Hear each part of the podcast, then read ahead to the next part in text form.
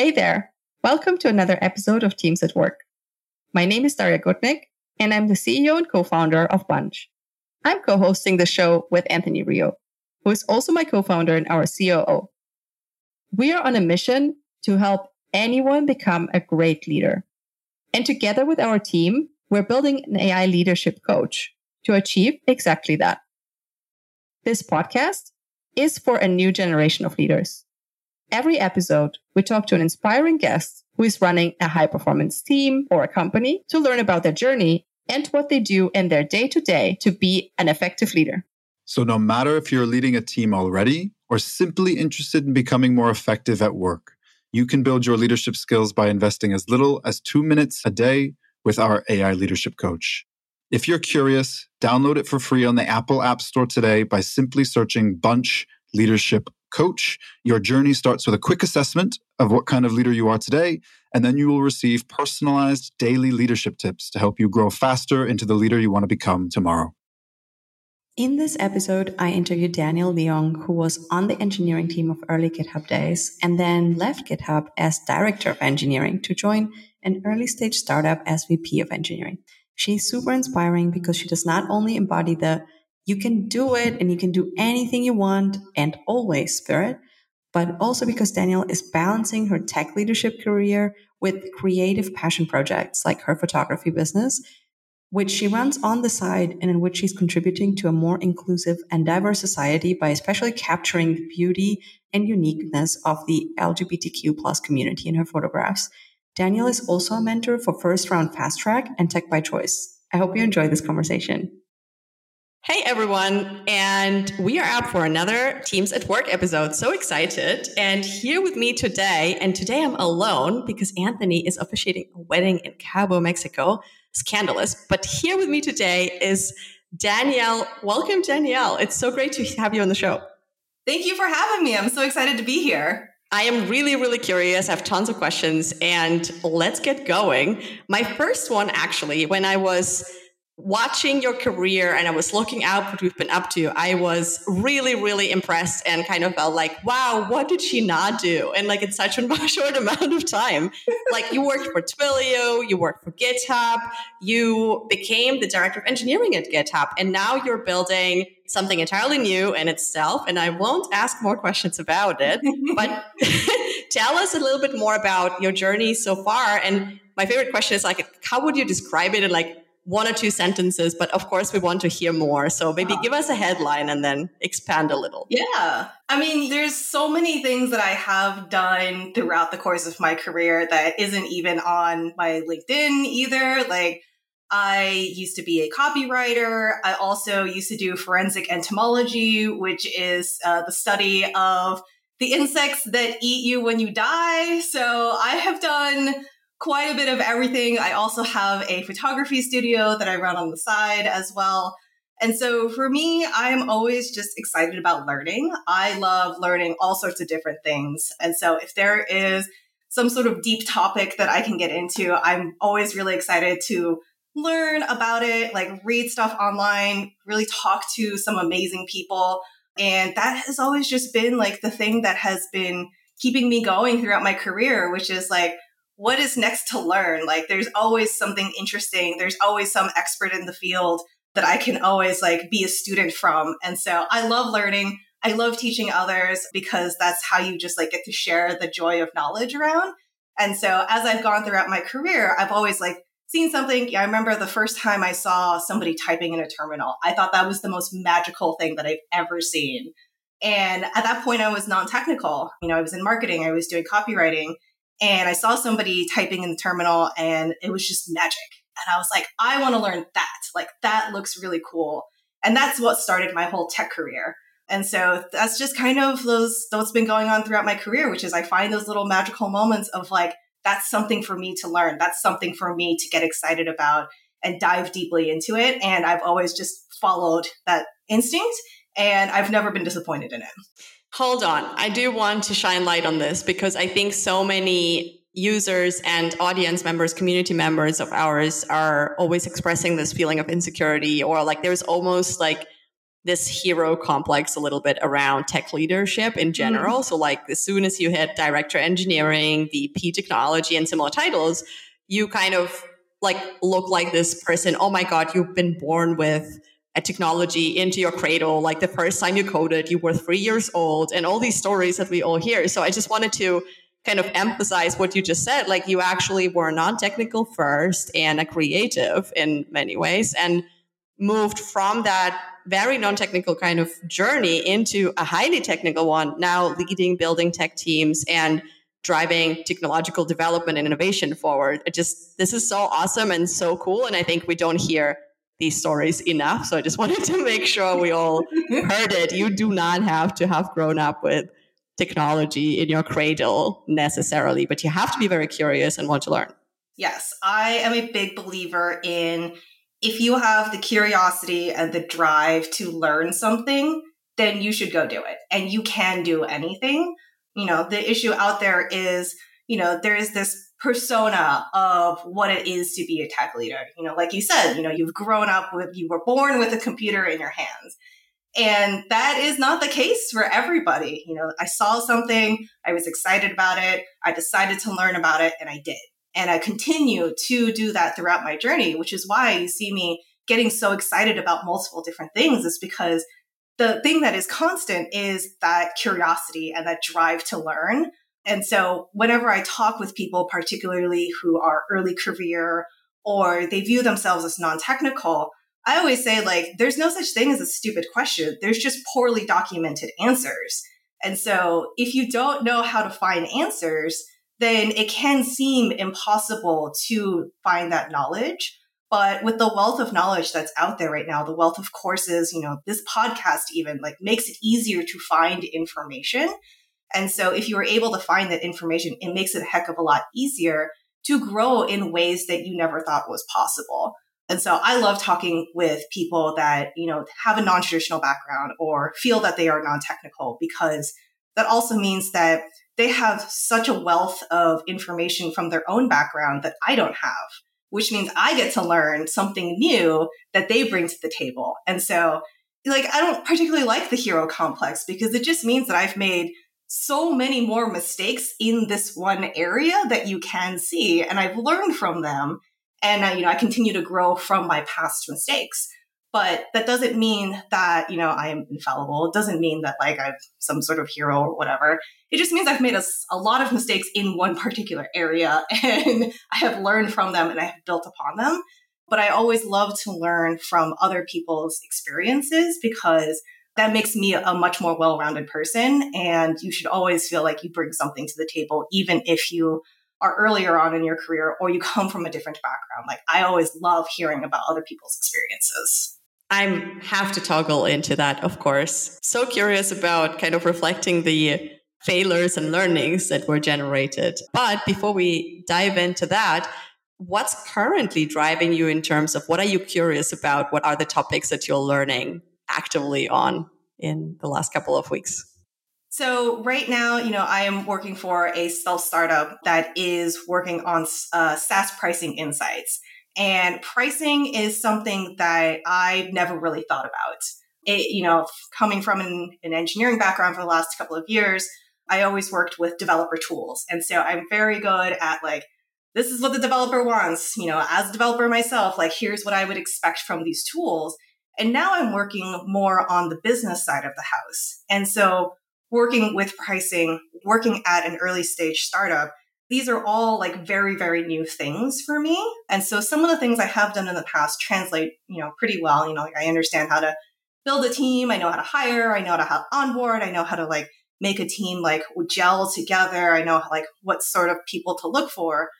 But, you know, I learned so much from my founder because she comes from enterprise sales. She comes from a completely different world from me. But that means that there's so much more information that I can learn from her and vice versa. And so it's been really exciting to learn about being, uh, you know, early stage startup. It's so different from what I've done in the past. Some things translate and some things don't. And so that's part of the journey of like, how do you adapt quickly? How do you translate what has worked in the past to something that's a little bit different? Time works very differently in a startup. I would say it's about three to six times faster than what you would expect at a company the size of GitHub, for instance. And so, really being able to take that knowledge, adjust it, be able to iterate quickly and say, like, okay, here's what's worked in the past. Here's how I'm going to break it down into smaller pieces. Here's how I'm going to turn that iteration phase into, you know, from maybe we would do this like over a couple of months at GitHub, but here, you know, we'll experiment for like a week, maybe and then like take that information and then see is it working is it not working all right toss it out like let's try something new I absolutely agree. I think having been in the early stage startup world, that's exactly it's the, the game is like to fail forward and fail faster. And whoever achieves that is like always getting a little bit ahead. Speaking of failures, when you look back, I'm so glad you mentioned like in the end, if you are just a few steps further, it means that you failed more often. Could you shed light on a few moments in your career where you felt like, oh, wow, I'm really not succeeding here? Like, I need to change something. And how did that shape you? How did you overcome these challenges? So when I was early on in, you know, working in identity and access management at GitHub, this was a completely different field for me. So previously at GitHub, I worked in the trust and safety team. So really helping build uh, community health tools, anti-harassment tools generally making the internet a much safer place to be. And I felt like I wasn't quite moving as far ahead as I wanted to. So an opening, you know, came up and I decided to be a temporary manager for the identity and access management team. It was one team at the time. And then I ended up staying and grew it into an entire organization. I became a director of engineering. But those first couple of months was so hard because I knew nothing about this space and it's a deeply technical field. I don't know how much you know about identity and access management, but it is hard. Like it is really, really hard. I'm also incredibly dyslexic too. And so there is authentication, which is often abbreviated as auth-n. And then there's authorization, which is often abbreviated as auth-z. And those are two separate concepts but they sound the same and they look the same if you're dyslexic like me. And so I'm like getting those two confused all the time. You know, I've got uh, people who are looking up to me to like lead them. And I was like, this is a deeply technical field. I don't know anything about this. I just need somebody to help me like get through this. And so, you know, really just talking through with the staff engineers that I was lucky enough to work with, like, you know, Brianna Knight was one of them, Matt Todd was another one, like Victor was another one. And it's just like, these are all incredibly amazing, like smart staff engineers that I got to work with. And they were kind enough to be like, let's explain this to you. Let's spend the time together. I'm going to walk you through the entire stack. I'm going to walk you through all of these architectural diagrams, really sort of explain the concepts. And then so we started working together very closely and just really having those people that I could rely on and say, like, no, like it's not you. Like this is just a really hard concept. And we've been doing this for many, many more years than you have. And that was, that was really helpful. So in the beginning, you will kind of always feel like a failure. Like, you know, I'm again, like I'm in a new startup, I'm in a new role, also feel like a failure constantly. And so I don't really think that feeling ever goes away. And that is something that I don't particularly enjoy, but it is part of the truth, right? You know, you always see what you want to you have the the ideal of what you see you know maybe on twitter or blogs or something like that tech leaders so you know they seem like they've got it together none of us have it together like we're all constantly feeling like a failure and if somebody doesn't feel like a failure i don't know maybe question that but there's always something that is worrying you in the back of your mind. Maybe you don't know about it. Maybe you need to like investigate it a little bit more. And so if you're uncomfortable, then that usually means that you're growing. Is it going to be comfortable? No. But also, I get bored, like if I am comfortable. And so it's sort of like, have I brought this upon myself? Absolutely. but does it mean that I get to learn on a daily basis from amazing people? Yes. So I would say that it is worth it.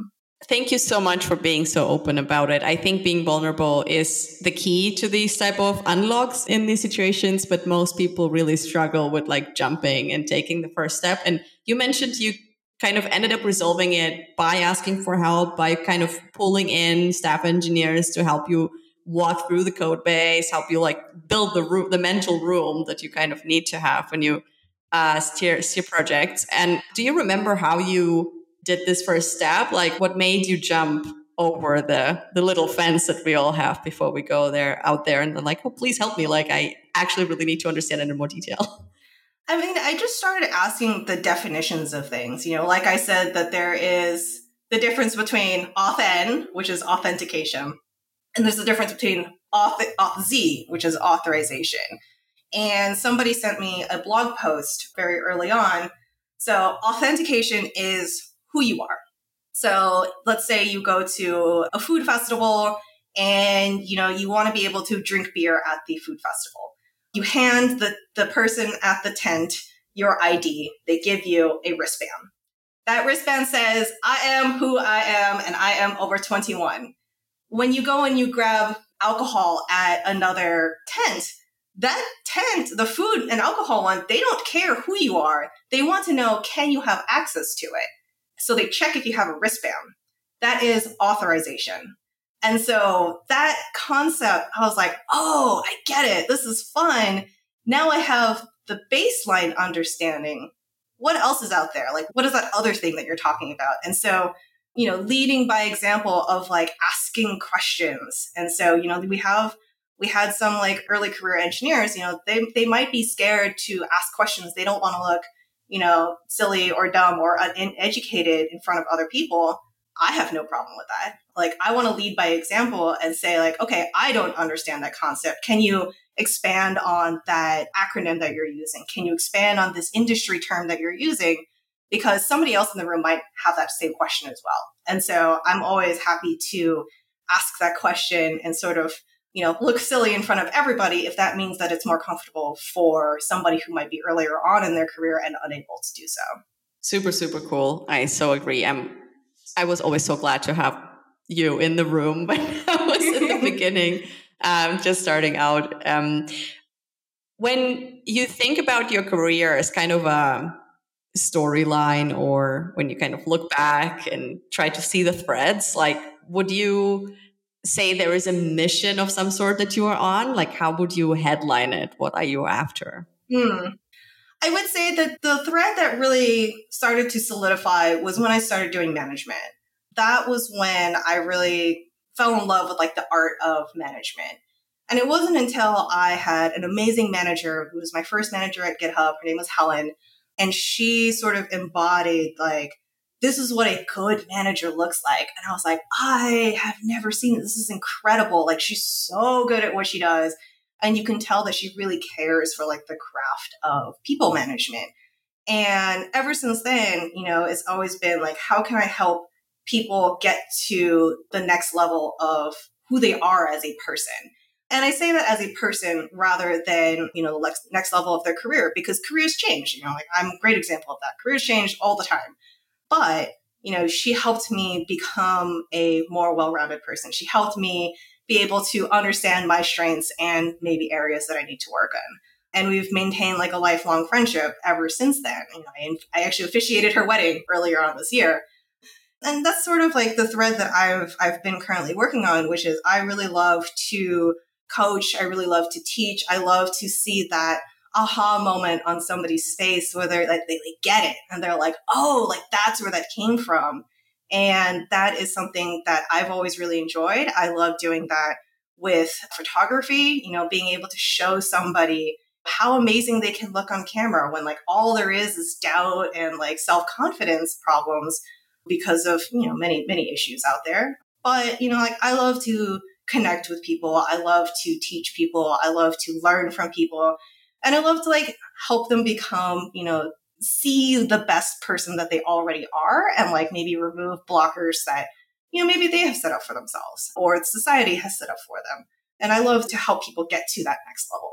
Super beautiful mission, and I totally sign up for it. And I find it so inspiring that you also have that creative business on the side and you found a good setup in your life to pursue both, to pursue a very inspiring tech leadership career that is clearly something you're very passionate about, but at the same time, not saying no to important parts of your life and say like no i can do both. This inspires me and it helps me to pursue my mission and live my passions and be upfront about it. And i was just curious to understand how did you get to that point where like as you mentioned there's just so many self-doubts and I, I see so many people kind of hiding their side hassles or feeling uncomfortable about them. And i think it would be so great to learn how you kind of marry this because it did feel on the outside at least like oh this is very kind of uh, synergetic. Like it doesn't feel like there is tension between the engineering career and then the photography.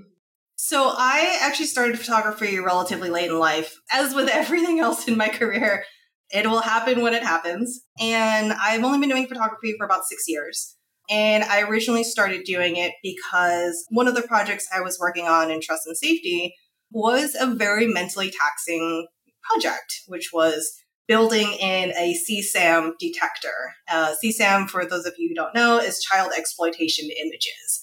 The internet is filled with really awful people out there.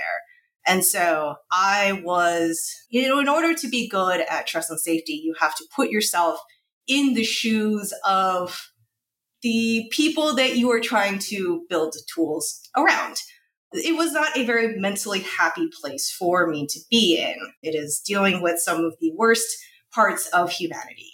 And so I was out with a friend. My friend had a camera. I picked up the camera and I was like, I love this. This is fantastic. I've always had a creative side, but I picked up the camera and I was like, yes, this is what I want to do more of. And I intentionally take photos of people that are in moments of joy. And I love color because I was trying to actively inject dopamine into my brain to counteract, you know, some of the things that I was seeing in that part of my job at the time.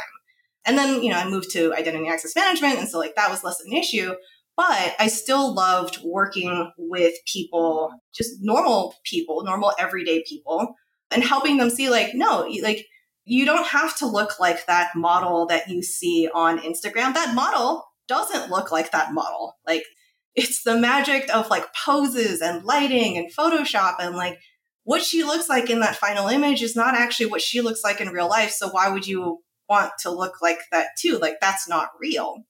And so again, like helping people get to see a version of themselves that like they don't know is there.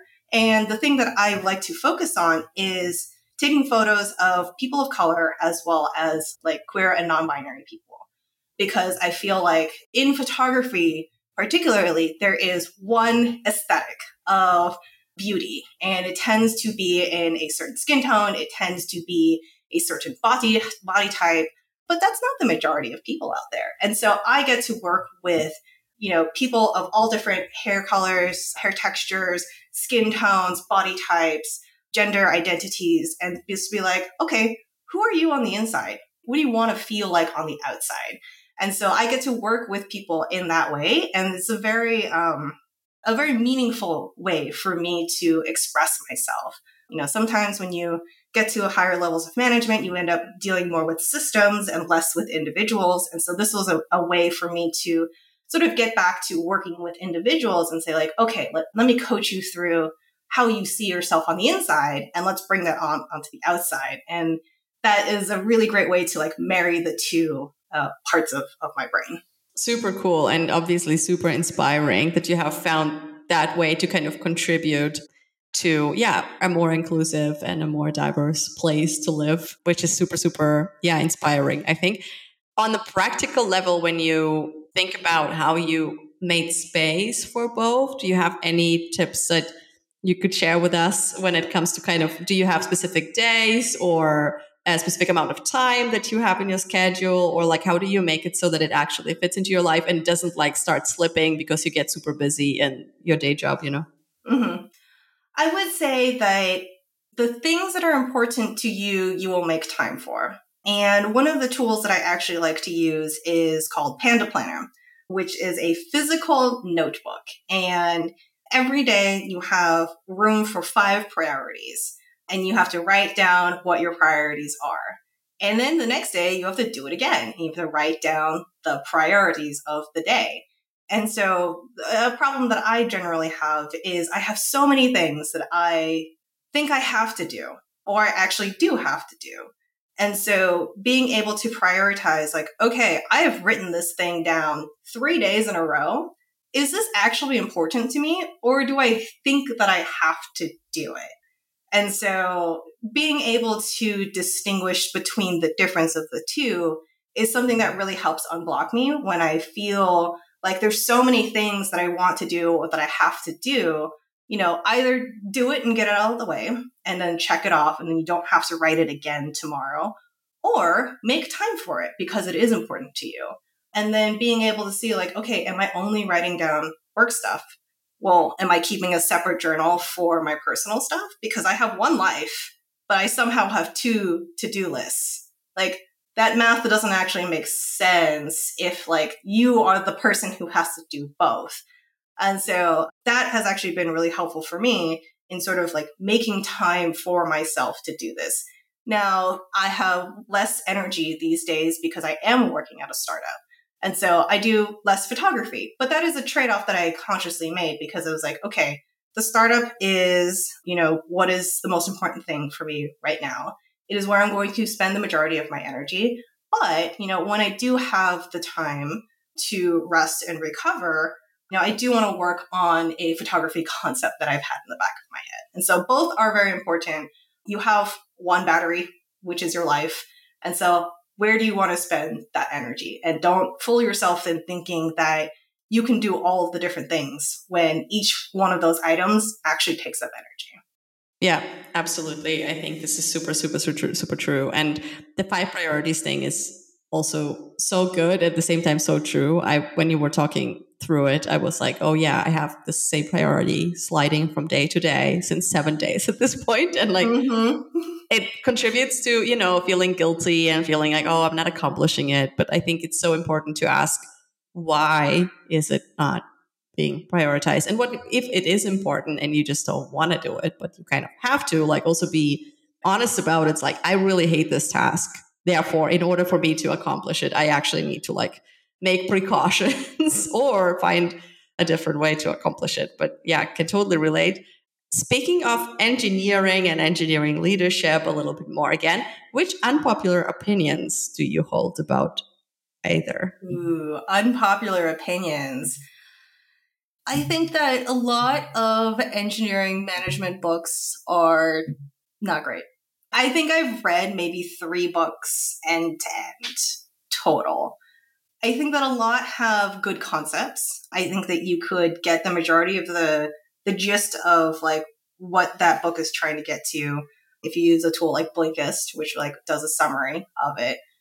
But I think that most of them could have been blog posts, to be honest. Um, and so, like, I think a lot of them have been blog posts before. They were blog posts, and then I'm like, I like legitimately happy for that person to have gotten a book deal, like get paid. Yes, like you should do that. But like, do you have to read a book cover to cover to get the important parts out of it? I don't really think so.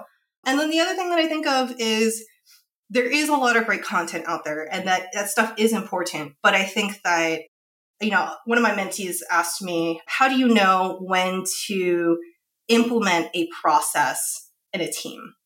And I said, well, what's the problem you're trying to solve? And she like starts talking about, you know, like what's going on in her team and stuff like that. And so I said, okay, solve that problem and just that problem.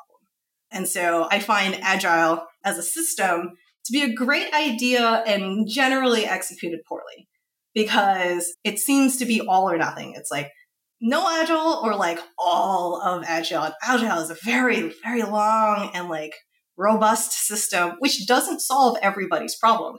So now you have two problems. And so, especially in early startups or especially with new teams, I wouldn't jump into implementing everything that I've ever read in my entire life. Like I read a lot. Like I absolutely like love the art of management once again so i read a lot i have a lot of like resources that i recommend on my on my github repo but it's like the true art of management is like being able to identify the problem that's happening on your team and then going back through all the things that you've read and then picking out the specific thing this is specific system or the specific process and then adjusting it because what you see in a book, what you see in a blog post is a template and adjusting that template to fit the needs of your team. And that's where I think that a lot of maybe earlier career managers haven't quite gotten that muscle yet, where they, they read something, it's by somebody that they really respect, and they're like, oh, this is the truth. And it's not, you know, it's a template. You know, you start there, you take a look at the problem that you're trying to solve, and you adjust the template to fit the problems that you're actually trying to solve. So I generally try to treat my teams as customers. You know, like I, I try to enable my team to be like very product minded. So it's like, it's always, every question we always ask is like, what is the customer problem we're trying to solve? And it's the same thing with engineering leadership, where you look at your customer, who are, you know, your teammates, and you say, what is the teammates' problems that I'm trying to solve? Start there rather than starting with a blog post or a book that you've read. Super, super agreed.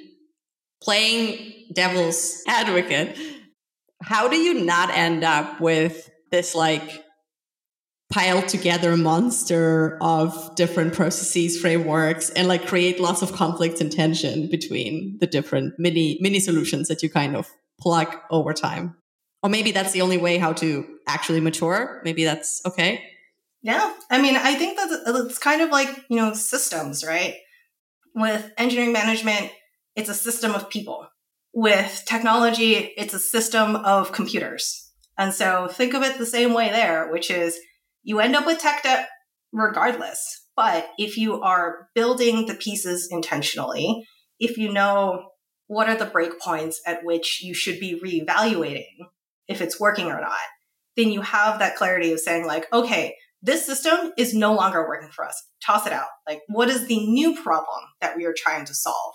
Because a lot of the times, you know, with legacy systems, uh, for instance, they worked very well for the context at the time but that context is no longer the same. And so, you know, now you have a new context, you have new problems. And so, like, what is the new problem that you are trying to solve? You know, systems and processes should not ever be precious. You know, it, the people are the precious parts of this. The customers are the precious parts of this. That customer trust is the precious part of all of this. We're just using systems and processes to be able to maintain that trust and maintain the trust of the people that are working for us. And so if the context is now different, then does that mean that the process that we had in the past is still working for us? Probably not. So like let's reevaluate that and then be clear with ourselves like, okay, this is the problem we're trying to solve now. This is why this doesn't work with us. And here's how we're going to evolve in the future to address what we're actually seeing today. And then here's how we're going to set ourselves up for, for success in the future. So true. I fully agree and appreciate the clarity of your advice on that. You mentioned you read a lot and you kind of like try to to keep overall up to date on like what's out there. And I'm definitely going to link the GitHub repo so that everyone who's listening can also check that out. What have you recently read listened to, watched that kind of blew your mind? What has impressed you?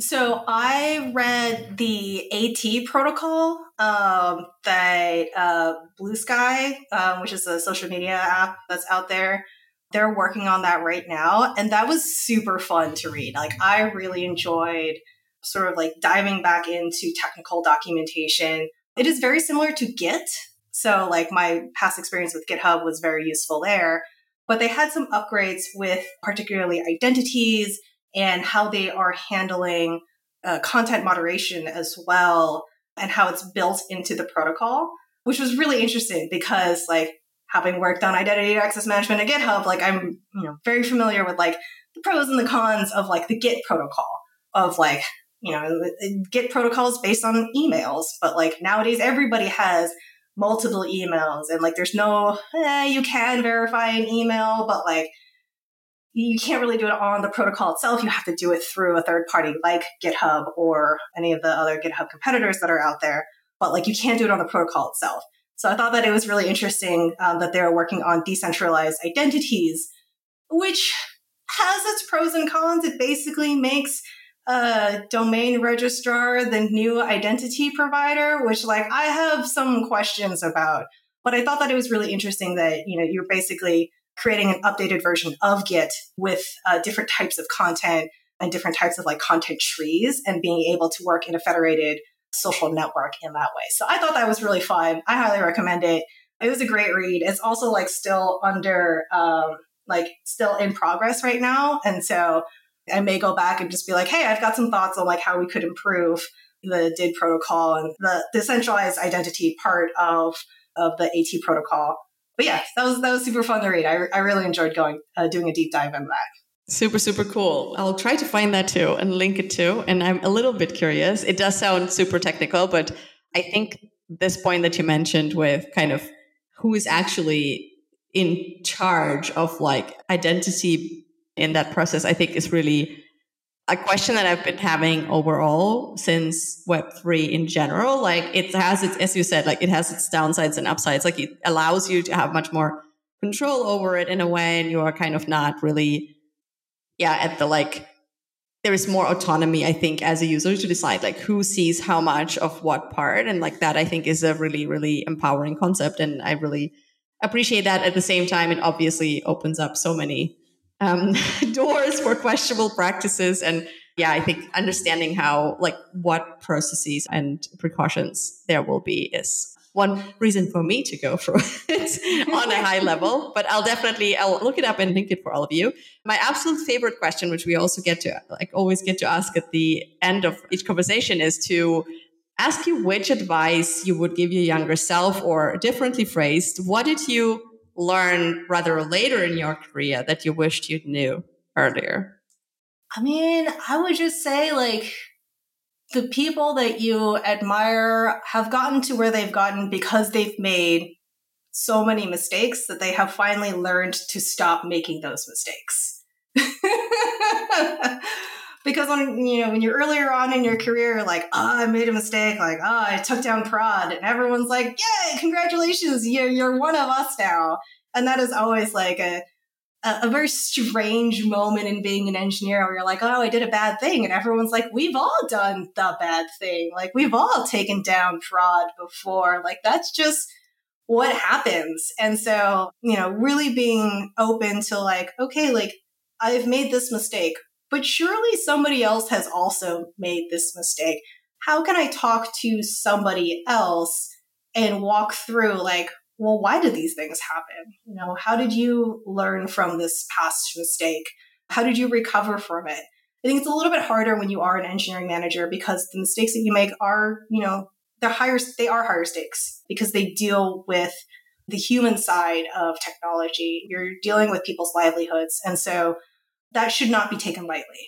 And so moving that before you make that sort of mistake, like talk it through with somebody who has been there before, who maybe has dealt with a similar issue, because that is the part of engineering management, engineering leadership you don't see on those blogs. And so it can be a very isolating feeling of like, okay, you're you're dealing with maybe your first termination. And that's really, really hard. How do you know when you're supposed to do that? How do you know how to recover from that? How do you know the things that everybody talks about is like, okay, documentation, documentation. But it's like, how do you know when to start with that? How do you know how much energy you should be putting with somebody who maybe this isn't the best fit for them? And how do you do it compassionately? You know, like this is at the end of the day, you, you become a manager because you care about the people that are there. And so being able to talk it through with somebody, learn how they did it, learn how they did it compassionately, and then do what is best for the people there I think that that it's, you know, everybody goes through these journeys, everybody has to learn these hard things, but that also means that you're not alone in feeling these sorts of problems. And so go out there, talk to somebody, like grab a mentor, like talk to somebody that you admire and be like, "Hey, I have a question. Can I ask you how you would handle this?" And that's something that you, you know, you can only really get through a personal conversation with somebody. Super cool. Thank you so much. And I'm very truly jealous of all the mentees that get to work with you on those tricky questions. On that note, if uh, one of our listeners wants to reach out, wants to get in touch with you, what is the best way? The best way is to DM me on Twitter. My DMs are open. I check them regularly to see if somebody needs some help with something. And yeah, so that's the easiest way to get a hold of me. LinkedIn as well. Those are very easy ways to find me. I've got a bright yellow photo. You cannot miss me. Um, so yeah, no, I'm always happy to talk to folks and, and help them through the, the next phase of their career. Amazing. We will link both of those. And I do attest to the photo being very cool and unique and brightened up my LinkedIn space. So thank you for that. Thank you so much for your learnings. Lots of insights. And we are so, so excited to have you on the show once again. Thank you for your time and thank you for sharing. Yeah, absolutely. Thank you so much for having me. This was a lot of fun. Thanks for listening to Teams at Work. Let us know what your thoughts are on today's episode. You can find us on Twitter at Darja Gutnick and at Anthony A. Rio, or simply follow Bunch at Bunch underscore HQ. And don't forget, subscribe if you like the episode, because we always have interesting guests who join us and share valuable knowledge as well as actionable advice. Yeah, we're looking forward to hearing from you. Please do get in touch. At the beginning of the show, we did mention that we're building an AI leadership coach that helps you level up as a leader in just two minutes a day. Check us out on the Apple App Store and simply search Bunch Leadership Coach to find it. Try it out and let us know what you think. And that's a wrap. We are your hosts, Darja Gutnick and Anthony Rio, and we're excited to speak with you all soon. Till next time.